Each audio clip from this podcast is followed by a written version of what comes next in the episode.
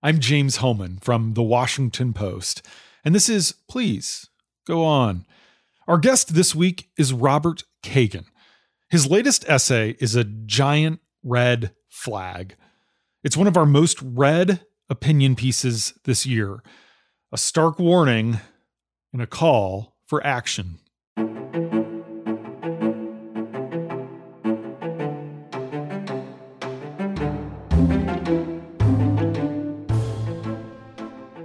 The United States is heading into its greatest political and constitutional crisis since the Civil War, with a reasonable chance over the next three to four years of incidents of mass violence, a breakdown of federal authority, and the division of the country into warring red and blue enclaves.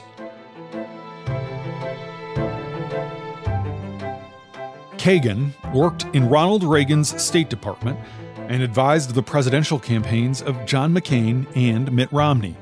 Now he's a senior fellow at the Brookings Institution and a contributing columnist for The Post.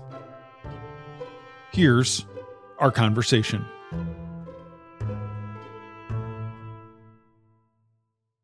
The piece has generated so much conversation, so much reaction. For those who haven't read it yet, and everyone should, why is our constitutional crisis already here?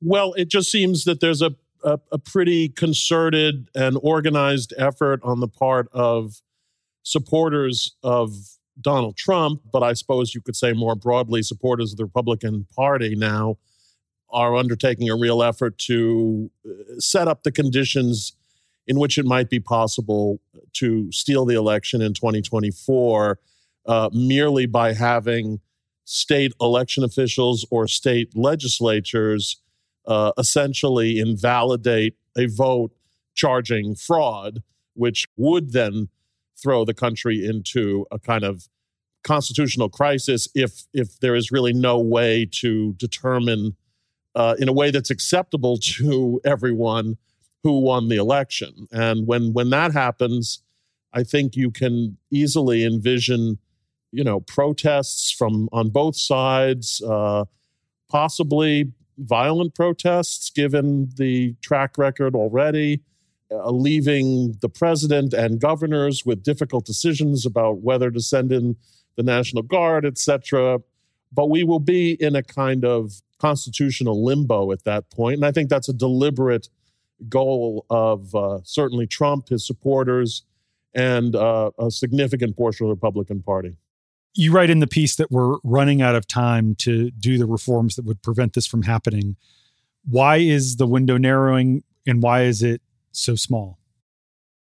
Well, a lot of it depends on what one thinks is going to happen in the 2022 elections. But if it's even a normal uh, midterm election in a in a president's first term, those those elections usually go to the opposition party, and so it's it's pretty easy to imagine uh, one or both of the houses switching to the Republican majority, which I think would pretty much shut down any hope that we have that Congress will legislate in ways that will safeguard the elections. That's why we have a, a window that's really, you know, it, it lasts until about January 2023 to pass these um, these kinds of measures.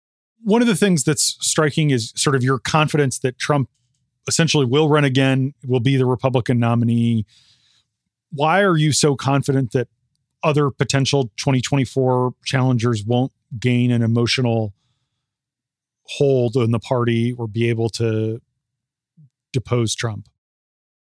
Well, obviously, we're dealing with uncertainties here. So I'm not, you know, no one can predict with certainty what's going to happen. The situation that politicians face right now is that they have to take fairly drastic action with an uncertain future, and that that's a very hard thing for people to do. Uh, in my case, I just feel like, first of all, the polls show that other potential candidates, whether it's Josh Hawley or Tom Cotton or Tucker Carlson or any of the other people that you might, Nikki Haley, they're not even close to being in the running as far as the polls show. Trump has got massive leads there. And I just think it's pretty clear that he still controls the rank and file and uh, and Congress. So you just look at the way Republicans have responded to the whole January 6th fiasco. Initially, I think people like Mitch McConnell and others thought and hoped that the January 6th affair would be sufficiently discrediting of Trump that they could uh, that they could pull the party away from him. And now it's abundantly clear that Republicans have chosen to defend the actions on January 6th, to to make martyrs out of both the people who died and the people who have been arrested. It's driven the party closer to Trump in terms of serving his interests. And there was some reporting by my colleagues on the news side this week about Trump wanting to announce already that he's going to run uh, and being talked out of it by his advisors. Clearly, he wants to run again. It does feel here in Washington and elsewhere among Republican elites on the Hill that there is this sense that he's not going to do it, that he's not going to end up pulling the trigger and, and getting in again. You write in your essay that appeasement always begins with underestimation. You saw the threat Trump posed earlier than most. In 2016, you announced you were leaving the Republican Party and you wouldn't support Trump. And you said this is how fascism comes to America. Why do you think people, especially those who don't like Trump, are so inclined to miss this? And why are they taking their eye off the ball? Republicans are trying to avoid having to make the risky decision to come out against Trump.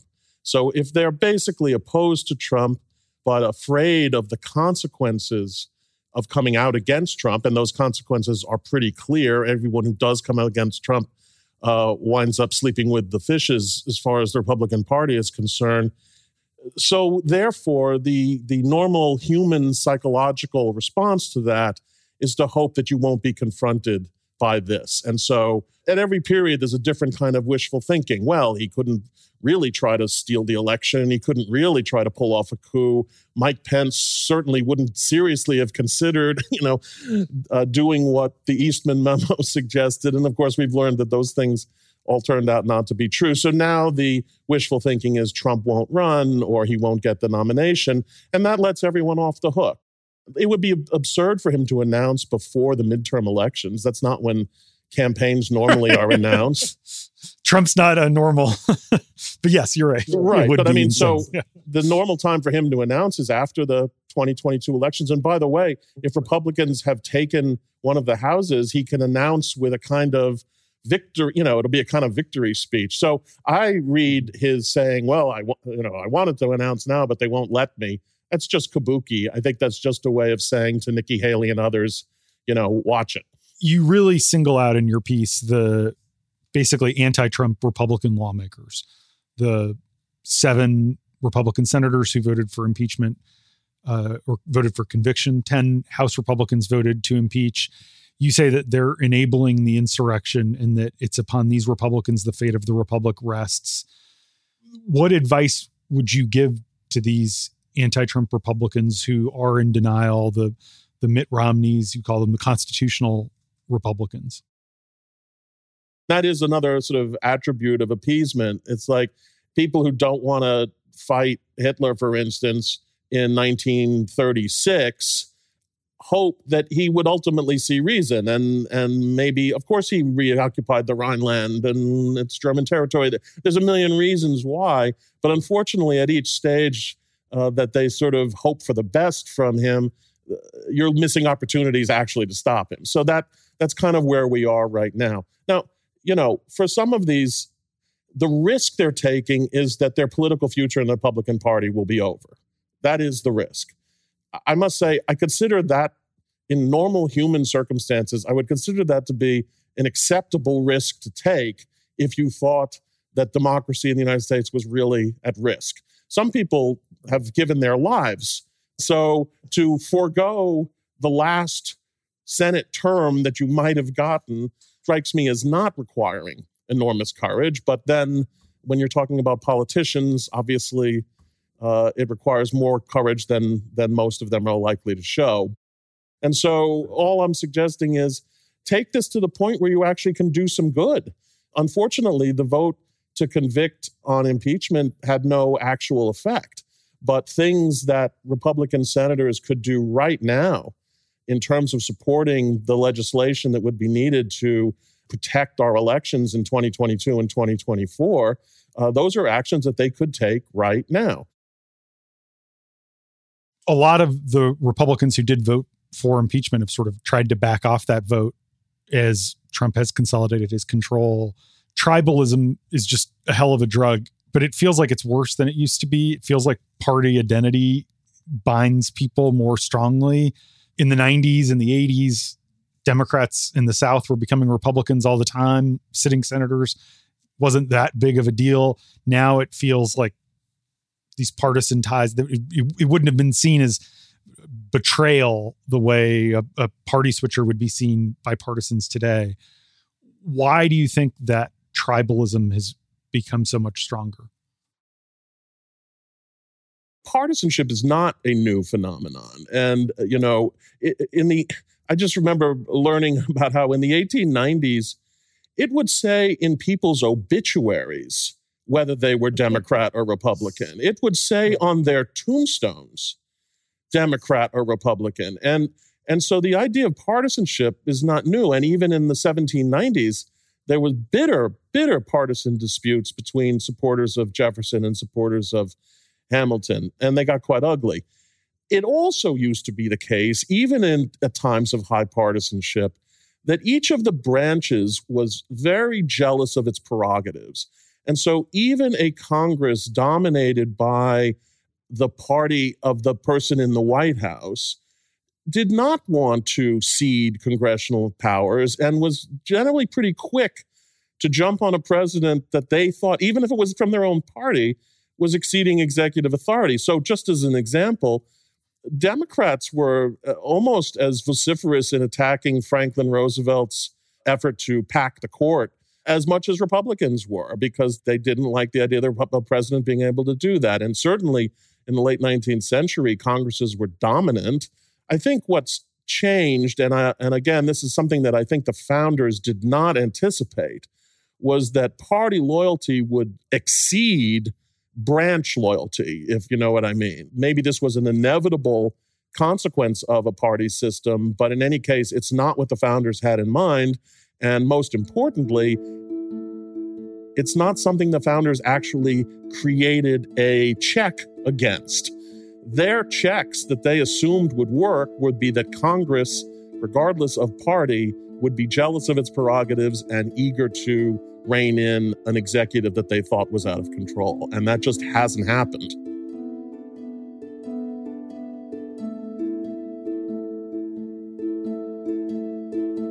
We'll be right back after a short break.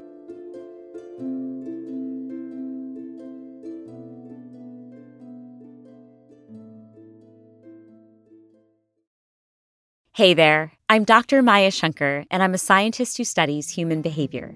Many of us have experienced a moment in our lives that changes everything, that instantly divides our life into a before and an after. On my podcast, A Slight Change of Plans, I talk to people about navigating these moments. Their stories are full of candor and hard won wisdom. And you'll hear from scientists who teach us how we can be more resilient in the face of change. Listen on the iHeartRadio app, Apple Podcasts, or wherever you get your podcasts you write in the essay a Trump victory in 2024 is likely to mean at least the temporary suspension of American democracy. Stephanie Grisham, the former White House communications director and Melania Trump chief of staff, has been promoting her book this week. And she's saying if Trump wins again, he's going to bring on all the people implicated in January 6th, people who won't check him internally. I think we all sort of have a sense of how Trump would wield power if he gets a second term and my question for you is what if Trump doesn't need to cheat next time? Our conversation has been premised on this idea that voting reforms would help prevent the theft of the election. But what if Trump runs again and wins fair and square? I don't rule out the possibility that that Trump could win a a fair an actually fair election. Unfortunately, you know, and if the American people choose that, they choose it. But unfortunately, I still think that even if he wins a fair election, we'd have to be worried about how he's going to govern. And the only sort of legal assessment of Trump's behavior in the White House in his first term was the impeachment trial. and he was exonerated. And therefore, if you're him, you haven't been told that anything you did in your first term was wrong. And therefore, it seems that you would not only do those things again, but you might you might sort of push the envelope a little bit. When he came into office as president, he pretty much had to rely on mostly the Republicans who were already around, many of whom didn't hadn't supported him, didn't like him, et cetera, et cetera. If he is reelected in 2024, he's not going to have that problem. He's going to have people who know exactly what they're getting into. They know exactly what he wants to do. And he is not going to have the problem this time of having an attorney general who doesn't do what he says when he asks him to do it.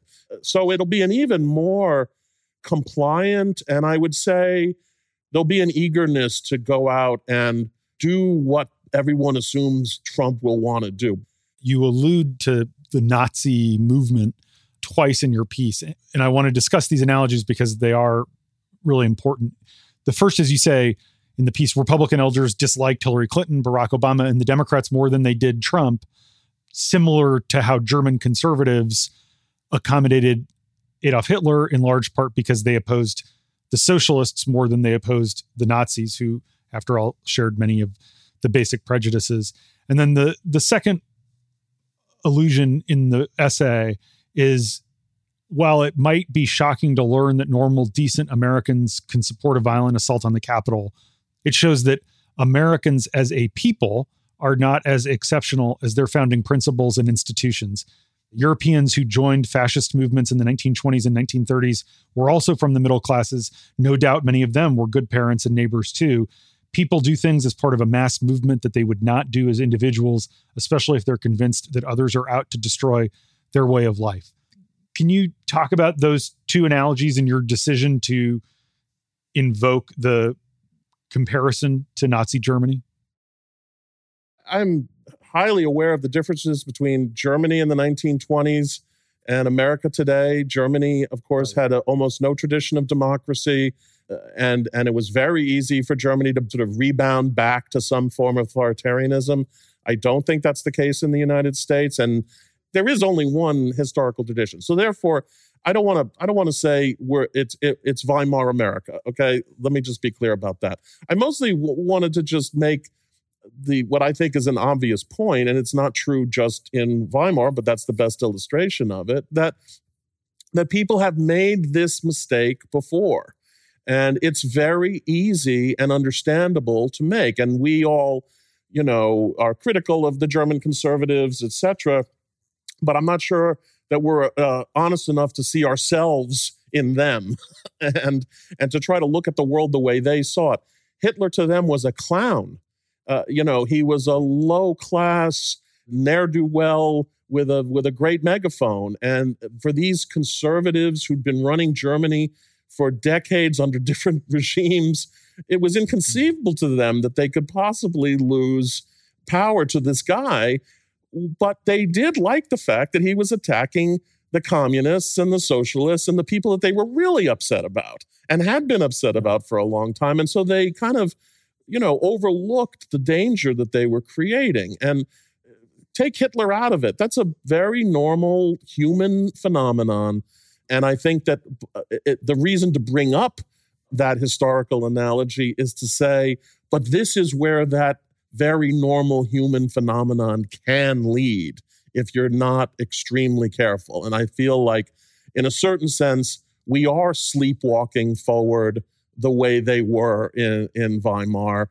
Wishful thinking, denial, being more motivated by anger and the, your prejudices than by what you think may be good for the country, et cetera, et cetera, et cetera what similarities do you see between what's happening here now with Trumpism and what's happening in other democracies as well? Obviously, we've seen sort of democracy in recession, retreat, but in within democracies, we've seen other Trumpish figures emerging. What similarities do you see, and what does it say about the global moment? We've lived in a world for decades and decades now where it was the end of history and democracy was the only option. We really couldn't imagine anybody willingly choosing something other than democracy. We could imagine dictators imposing their will on an unwilling people, but we've never seen a people turn against democracy for whatever reason. But that was, in fact, very common in the 1930s. The, the idea that democracy was either the right way or the winning way was was very much in doubt in the 1930s just the way you know now sometimes you see even very good liberal democratic type people saying boy i wish we were more like china. We could really get something done. We have been going through one of these periodic and i think inevitable questioning about whether liberal democracy is really what people want. If you look at hungary today sure orban has made himself a dictator but he couldn't have done what he did if he didn't hadn't at least appealed to a significant portion of the Hungarian population, most of whom I think, you know, a significant portion still supports him because he identified quote unquote liberalism as an enemy to their way of life and, you know, frightening them with immigration, et cetera, et cetera. So we are witnessing a global phenomenon that we have seen before. And again, that I think is inevitable. And we have to recognize that liberalism does not answer all human needs. And in some respects, it sort of dramatically does not answer them. And, and since it's such a basic human instinct to find protection and security in, in tribe, race, religion, and not liberalism, uh, that we should not be surprised that we're seeing this kind of uh, backlash. Now, it's a little surprising to see Americans trotting off to hold their conferences in Hungary because they love Viktor Orban so much. Uh, that is quite a statement. And that, is, by the way, is something that you would not have seen in the 1930s. No conservative organization decided to hold its conference in Rome under Mussolini. That would have been considered, you know, a bridge too far. But apparently today, that seems to be a perfectly reasonable thing for conservatives to do. America has, for so long throughout our history, been the indispensable nation. You wrote a fantastic book in 2018 called The Jungle Grows Back. And America is usually the force promoting liberal democracy in the world. How does Trumpism and our struggles with it here at home affect our ability to lead in the world? And how do we manage that with this ongoing Trumpist threat? Well, it certainly, you know, it raises doubts in the minds of people around the world. I always want to emphasize that uh, by and large, most countries and most peoples around the world care less about how wonderful the United States is than whether is whether it's there to help them or not. Everybody is a human being. Everyone wants to know whether if somebody's going to pull a gun on them, is somebody going to help me? I don't actually think the United States, in many respects, is a conscious promoter of liberal democracy as much as it is just the fact that if the world's most powerful country is a liberal democracy, this has an effect on the decision making processes of other countries and other peoples around the world. Whereas if the strongest power in the world is an authoritarian government, that is going to lead to a very different set of calculations within and between countries around the world. It'll just be a different world than we've lived in since 1900, really, not just since World War II. You write attacks on Trump by the elites only strengthen his bond with his followers. I think that's absolutely right.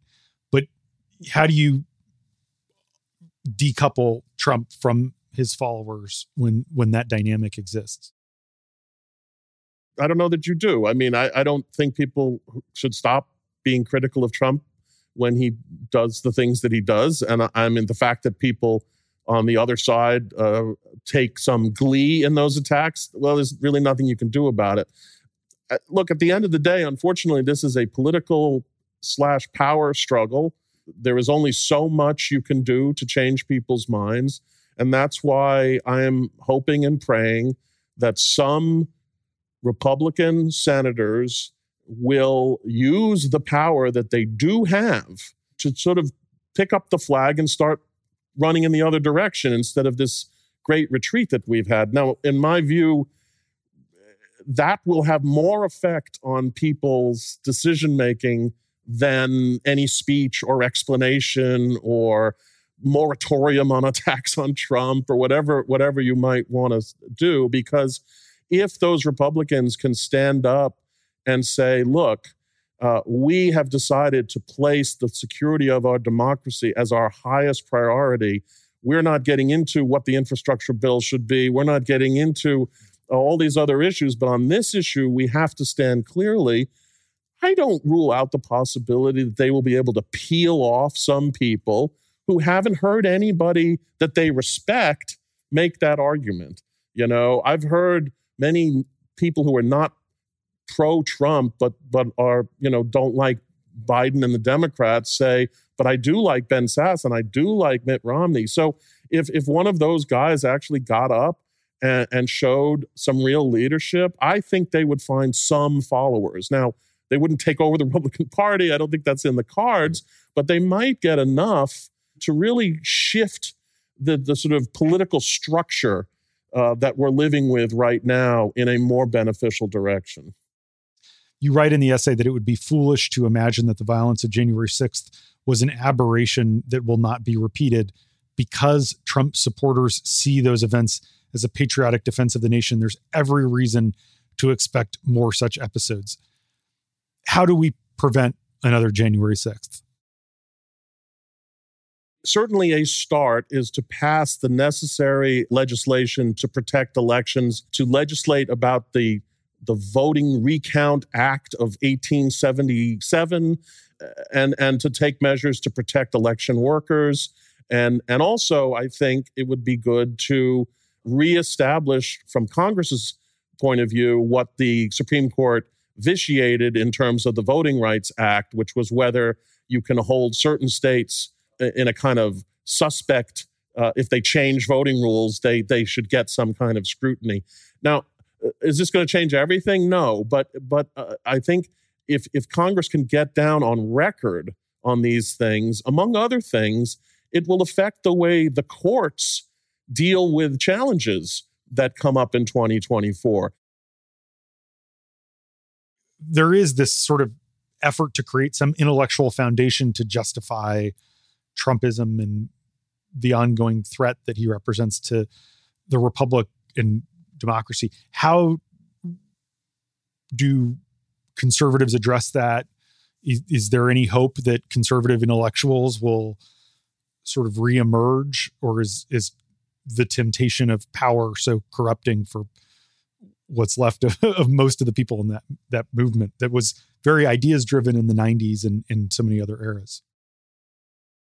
there has always been competing strains in conservatism. And to put it in a simplistic fashion, there is the conservatism that was aimed at conserving liberalism, if, if, if that makes sense, which is to say, aimed at conserving the principles of the Declaration and the Constitution against what conservatives regarded as a liberal progressive assault on those, which is one fight and you could take either side of that fight that you want, but it is a fight about the same thing. It is a fight about what is the best form of liberalism. But there was always a competing tradition in conservatism, which I think can be traced basically back to um, pretty much back to the slavery issue and then to the Southern agrarians of the early 20th century. And that is, and which we're seeing now more and more coming out of mainstream conservatives, which is the idea that America was created, that American democracy was created by and for a particular culture, the Anglo Saxon Protestant culture. And that that uh, I recently read a piece uh, in the American Conservative where uh, they were criticizing my suggestion that the founders meant uh, the Principles Declaration to be universal as opposed to for them and their posterity. Um, and so this is where this whole conservative nationalist idea comes from is that uh, what is American nationalism? It's either a creedal nationalism based on a common acceptance of an idea or it's a racial nationalism those are the only choices and i and this sort of and what we're seeing now is a more uh, forthright uh, a statement on behalf of this racial nationalism or ethnic nationalism or cultural nationalism, whatever you want to call it. To my mind, that always used to be a fringe part of conservatism, some the kind that we didn't, you know, polite company didn't talk about. Uh, now I think it's become very mainstream. That's why I say in the piece, I I'm not sure that conservatism ever was actually in sync with the American creed, but certainly today there's reason to doubt it. And the thing that I'm most uh, sort of surprised by is how little pushback there has been from other conservative intellectuals who clearly can't believe that. Um, the only ones who pushed back are the ones that have already clearly said, I'm out, I'm not supporting, the, I can't support the Republican Party anymore, you know?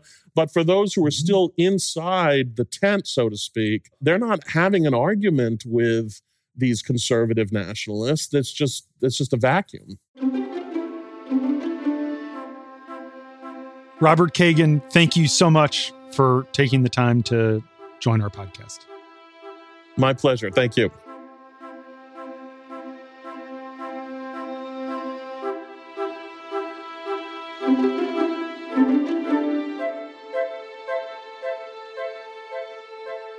A Pew Research Center poll published Wednesday showed two thirds of Republicans and Republican leaning independents say they would like to see Trump continue to be a major political figure for many years to come.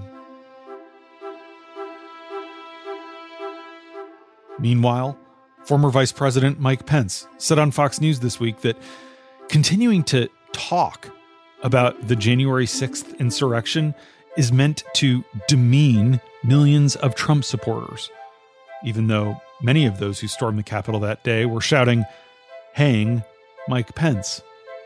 It's a reminder of Trump's grip on the GOP. Please Go On is produced by Julie Depenbrock, with editing from Allison Michaels, Renita Jablonski, and Michael Duffy. Our theme music is by Ted Muldoon. You can find the link to Kagan's essay in our show notes. And if you like what you're hearing, please subscribe to the Washington Post. You can get a great deal at washingtonpost.com/slash-subscribe. I'm James Hohmann, and I'll be back next Friday with another edition of Please Go On because there's always more to say.